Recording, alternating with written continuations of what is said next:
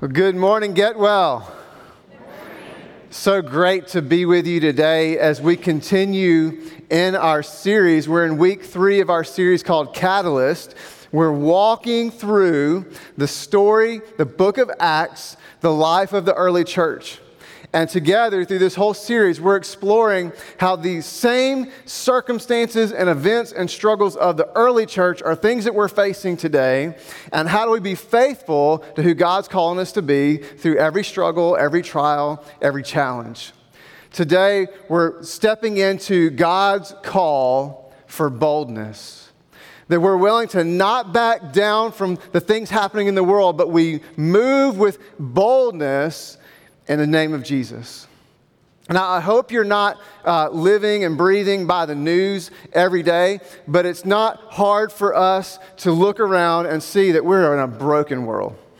All right? I mean, many of us have had a heightened sense of that over the last year and a half. But everywhere we look and everywhere we turn, uh, there's division, there's fear, there's tension, there's struggle, and it seems like day after day it's rising rather than being dealt with. And somebody somewhere has got to speak out, somebody's got to act, somebody's got to move to change the tide. But here's the hard reality is that there are people moving, there are people speaking out, but my question for us this morning is who has the mic? Who stepped up to the platform? Because the voices I hear and the things that I see are not dealing with the struggle, the tension, the fear. They're raising and elevating the tension, the division, and the fear.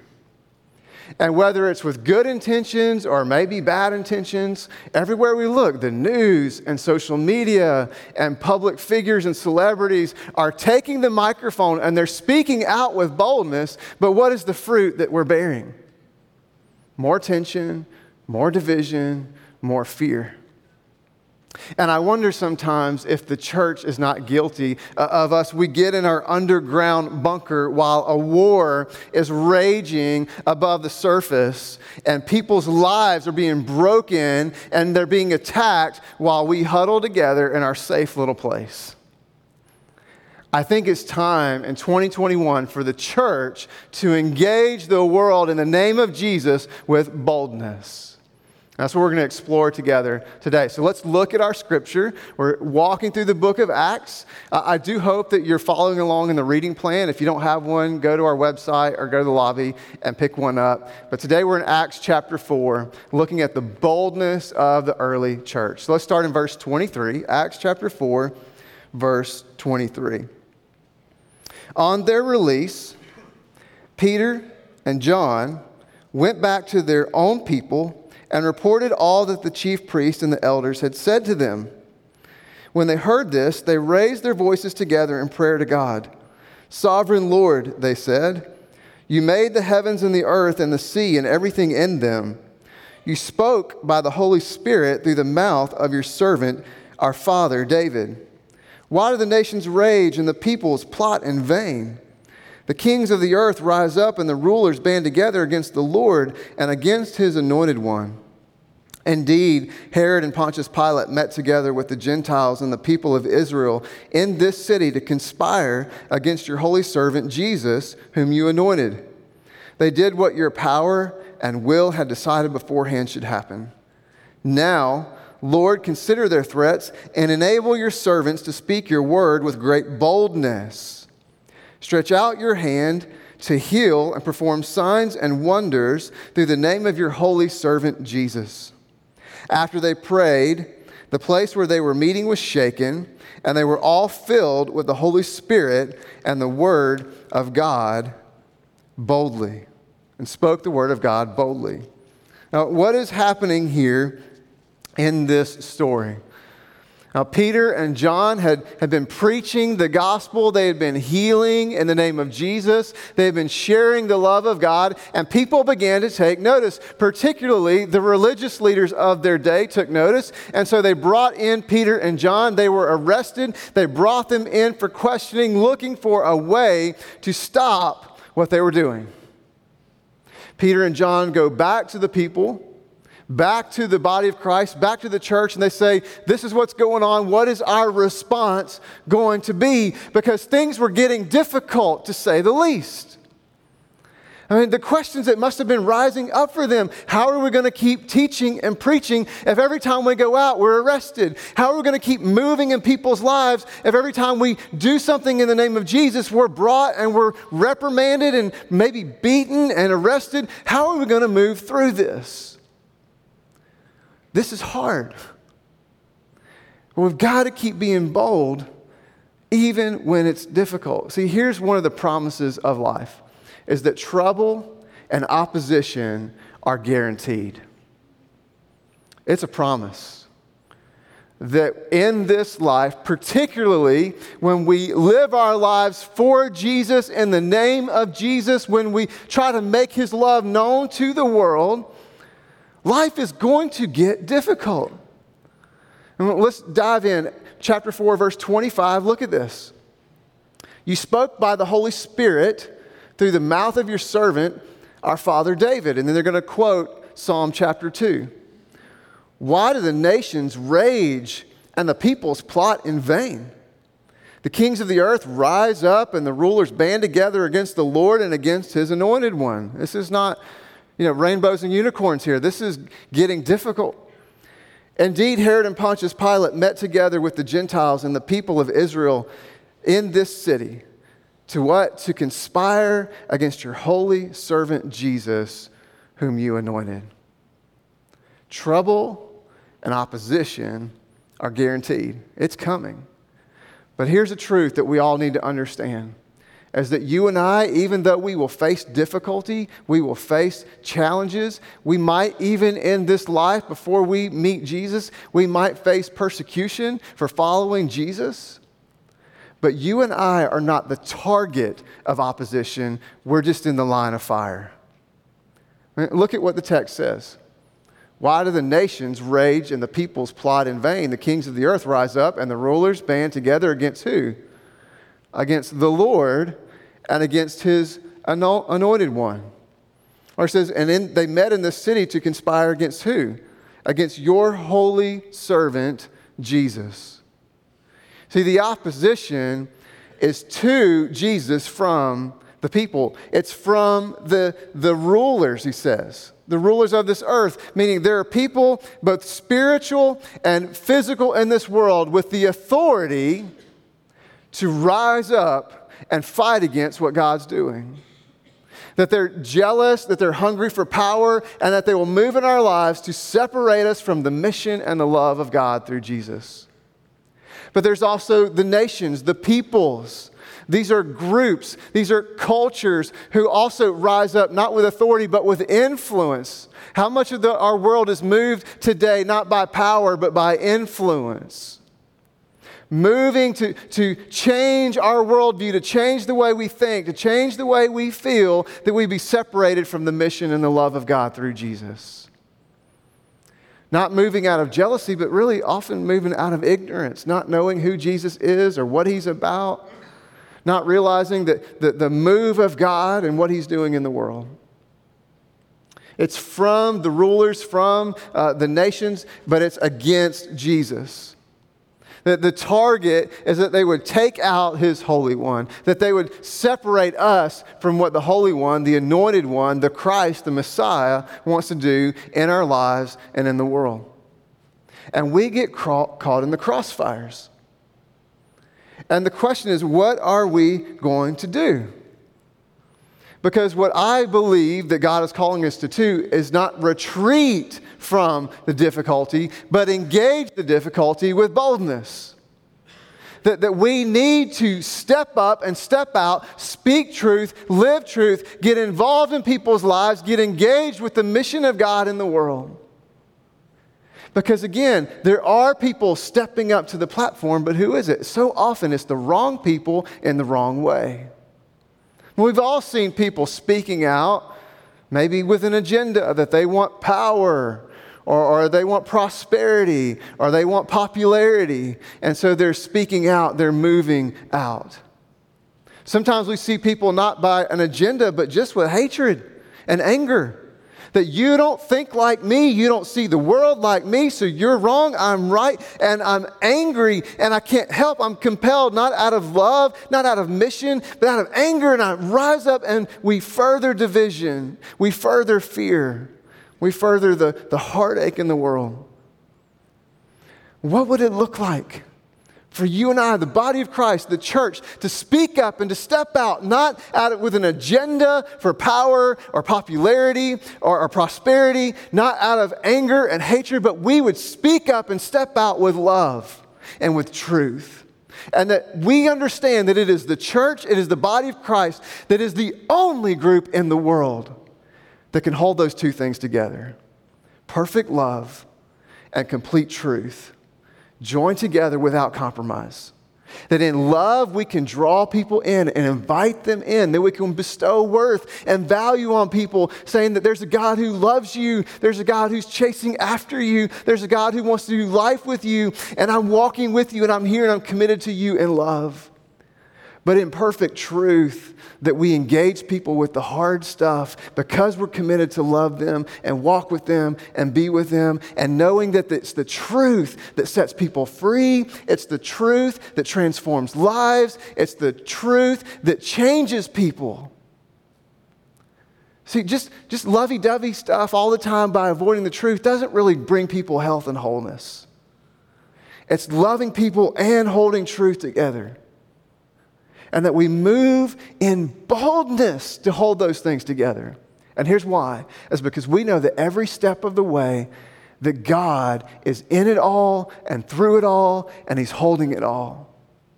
And we understand that this simple truth that God is in control. This is what the disciples knew.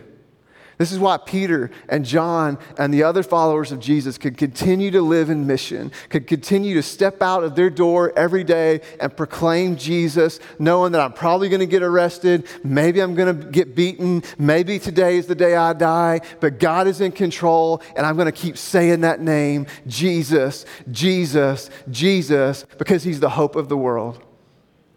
And God is in control. Let's take a look. Verse 23. On their release, Peter and John went back to their own people and reported all that the chief priests and the elders had said to them. When they heard this, they raised their voices together in prayer to God. Look at this Sovereign Lord.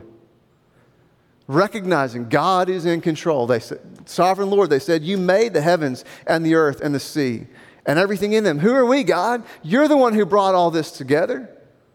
We're going to follow you. And then jump ahead a few verses, and it says, They did what your power, God, your power and your will had decided beforehand should happen. God is in control. So if I'm engaged in a battle, if I'm engaged in a struggle and I'm not sure what's going to happen on the other side, but I do know who's in control, a hundred times out of a hundred, I'm going with the person who's in control. I'm going with the person who already knows the outcome. I'm going with the person who holds it in their hand. That's what the disciples did. They didn't know what was coming. They didn't know what was going to happen tomorrow, but they knew who was in tomorrow and who holds tomorrow. They knew that God was in the control, and so they walked with him. And they knew that God had a plan, and God's plan was not thwarted. It was not, he was not intimidated. He was not stalled, but God had a plan that he was working out in it all and through it all. They knew that God had the ability, the knowledge, and the desire to bring his plan to be. They knew that God is powerful. They knew that that God has the ability and the strength to take everything that happens in this world and to use it to bring His glory, to use it to bring the gospel to people who are lost and hurting and dying, to bring His love and truth to people who need transformation and who need hope. He used everything that we would proclaim Jesus to the world. That one day, Philippians tells us every knee will bow and every tongue confess that Jesus Christ is Lord of all. And God is using all, all things to bring us to that moment. There's nothing impossible for God. The disciples knew that. They knew that God is prepared. That he wasn't caught off guard. He wasn't surprised. Oh no, I didn't know that was going to happen. What am I going to do now? But God and his sovereignty and his knowledge of all things, knowing that God is already in tomorrow, that God is prepared for our rejection, prepared for our brokenness, prepared for the battle that the world and Satan is bringing against him. And he already knows what he's going to do when we get there. And they knew that God is purposeful that God is not just random, God is not figuring out as He goes, but God has a plan and a purpose for our lives.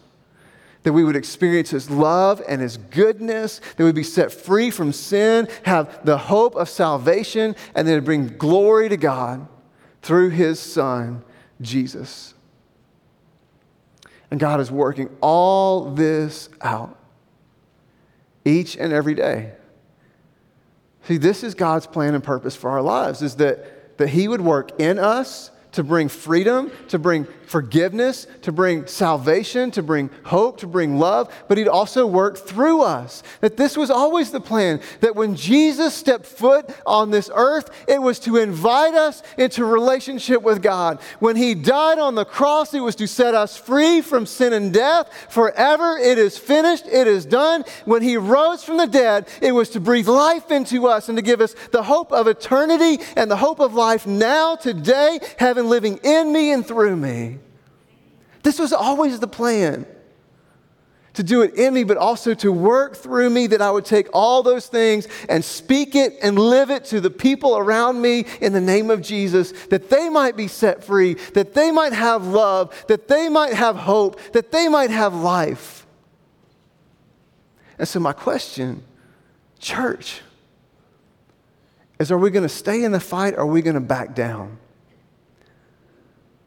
When the voices rise, when the tension rises, when the division separates, are we going to shrink back in our holy huddle? Are we going to step into the world with boldness and proclaim the name of Jesus with what we do and what we say? So here's what we do we ask for boldness. This is what the disciples did. They didn't just muster it up from within. They didn't be like, well, I, we can do this. We, no, they didn't white knuckle it. No, they, they came to the Lord. They were in a battle. They brought the battle to God and they asked for boldness. Verse 29. Now, Lord, consider their threats and enable your servants to speak your word with great boldness. They're praying to God, they're asking Him to move. Stretch out your hand to heal and perform signs and wonders through the name of your holy servant, Jesus. After they prayed, the place where they were, they were meeting was shaken, and they were all filled with the Holy Spirit, and they spoke the word of God boldly. So, the first thing that they did is they asked God to strengthen them and enable them, to give them the ability to be bold, to speak the word and live the word with boldness, the truth and love held together without compromise. That they needed the ability to persevere.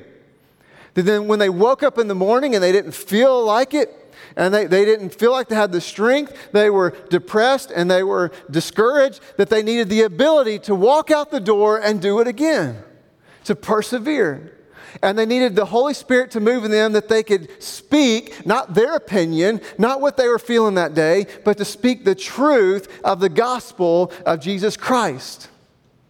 That the Holy Spirit would give them the words to say with great boldness and power.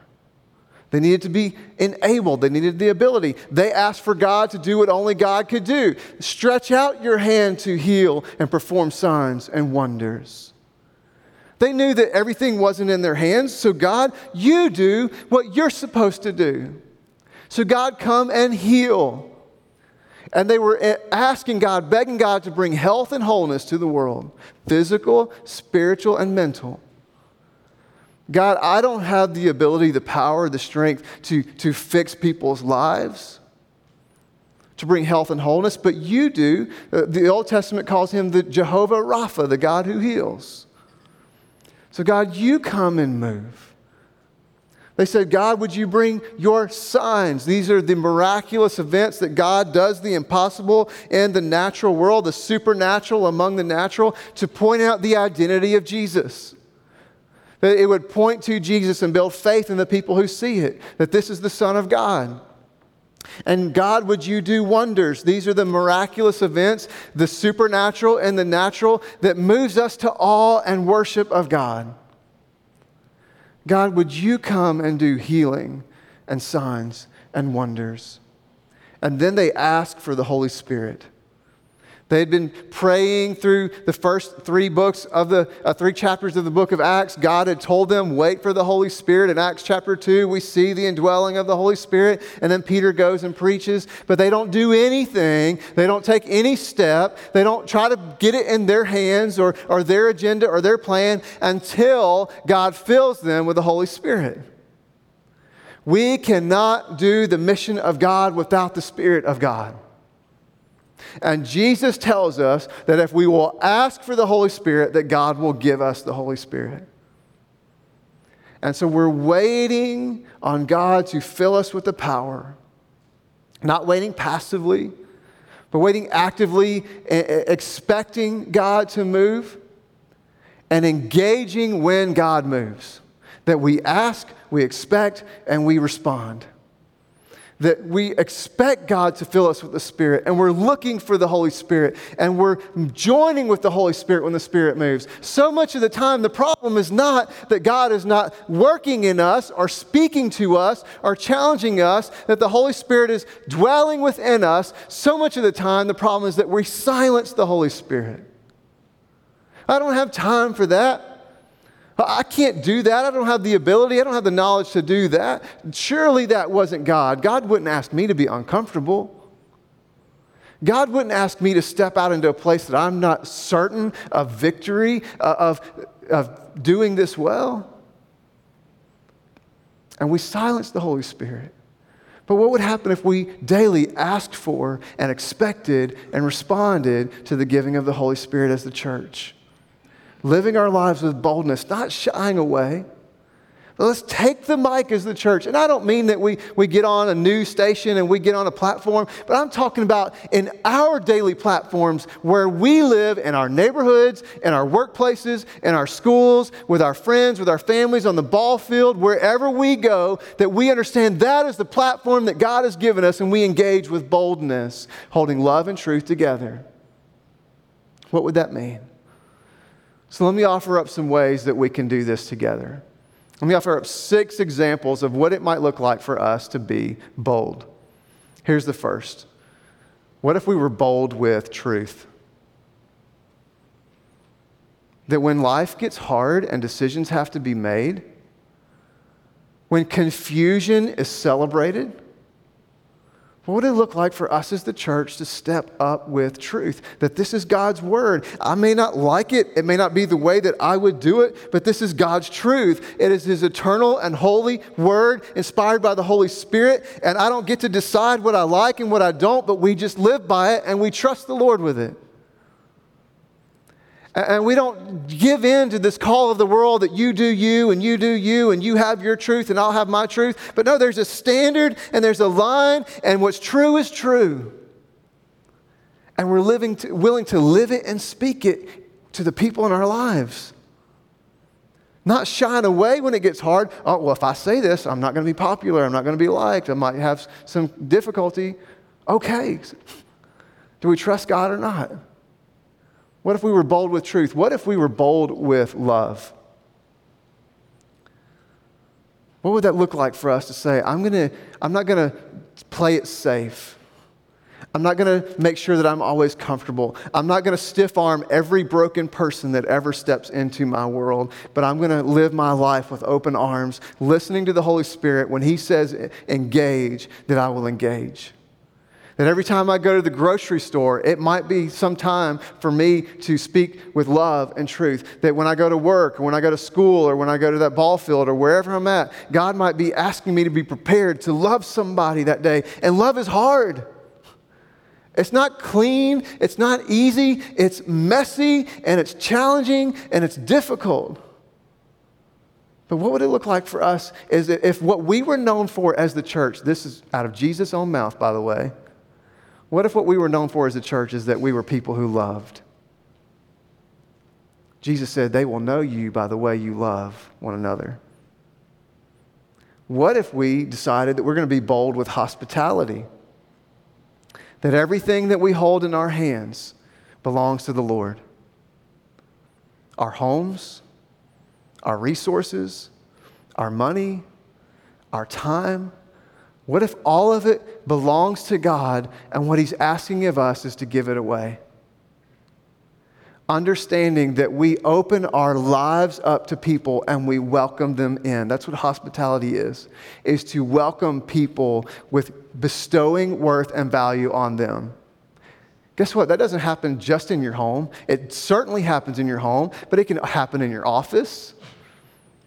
It can happen on your way to some place it can happen in your car. It can happen in the park. What if we lived our lives with an attitude of hospitality that we understand that we have the love of God and the power of God living through us that we can bestow worth and value on people? Not because we give it to them, but because we point God to we point them to God who gives it to them. And we wrap our arms around people and say, "You have a place to belong." What if that was our attitude as a church? When people come, when people gather, when we meet people, you have a place to belong. What if we welcome people into our homes and we told them, you have a place to belong? What if we welcome people into our office? You have a place to belong. What if we had a place to invite people in, into our lives and say, you have a place to belong? And we were bold with hospitality. What if we chose to be bold with relationships? That we invite people into our world to love them, to do life with them. What, what if uh, metaphorically, metaphorically we stepped off the back porch and stepped onto the front porch and started looking for ways to build relationships with people? What if we went out of our way to get to know our neighbors? What if we go out of our way to get to know the people that we work with? What if we go out of our way to get to know the people eh, that we do activities with or that we go to church with? That doesn't happen by accident. It has to be a bold and intentional move that we work to build up relationships. Those little computers that we carry around in our pockets all the time, what if we did more than playing games or searching social media and we reach out to people? And say, I want, let's go to lunch, let's go to coffee, come over to our house. And we were bold with building relationships. What if we chose to build, be bold with opportunities? That every moment of every day is not just something on my to do list, but it is an opportunity to be interrupted by the mission of God to do something for a person of God either a person who's walking with God now or a person who's being chased by the love of God now, and God's going to do something in their life. But like I said, at the grocery store, at the workplace, at our home, in our neighborhood, on the ball field, in the church, wherever we might find ourselves, what if we looked at it as an opportunity to be the voice, to be the arms, to be the heart, to be the love of Jesus in somebody's life? That our ears are open and our eyes are open and we're ready to have our heart open and our mouth open to be Jesus to somebody. What if we chose to be bold with invitation? To this day, 2,000 years later, in 2021, invitation continues to be the most powerful form of gospel to the people around us. It's not a sermon, it's not a program, it's not a mission trip, it's invitation. Let me share with you what Jesus has done in my life. Let me invite you to have a conversation. Let me invite you into my world. Let me invite you to church. Let me invite you to my small group. Let me invite you to coffee. Let me invite you to breakfast. Let me invite you to the park. Whatever it looks like, that we invite people that we can share the good news with them, that we earn our way into people's lives with our love and commitment. That we don't lead in with some agenda or some message, but we lean in with love and compassion and invite them into our world so that we earn our right to speak Jesus to them. What if we chose to be bold people of Jesus today? So we have a choice. Will we continue to live in our holy huddle and let's get in the bunker while the world burns? Or let's step out in the name of Christ and be bold. So here's my challenge for us is if you're walking with Jesus and you know the gospel and you know the love of Jesus and you surrender your heart, would you choose one way to be bold this week? Maybe it's to, to take a, a dessert over to your neighbor to build that relationship. Maybe it's to have the hard conversation with that coworker that every time you see them, you race to the bathroom. So you don't have to have that hard conversation. Would it be to invite somebody out to coffee? Would it to be speak the words that you've known you've been supposed to speak for a long time to that person you're doing life with, and you just haven't been willing to do it? Would you choose one way to be bold with the gospel this week? That we don't check off the box because we showed up or we clicked online, but that we choose to live it out Monday through Saturday.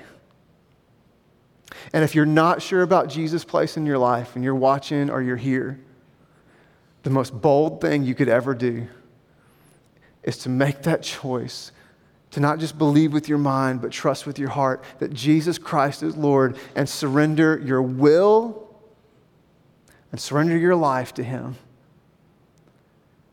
You can trust Him because Jesus has been bold for you the most bold move of all history was that the God who created the heavens and the earth and the universe took on flesh and stepped into our world. Not to be served, but to serve. Not to take, but to give. Not to be lifted up for power, but to be lifted up for sacrifice giving his life. You can trust him. You can trust him.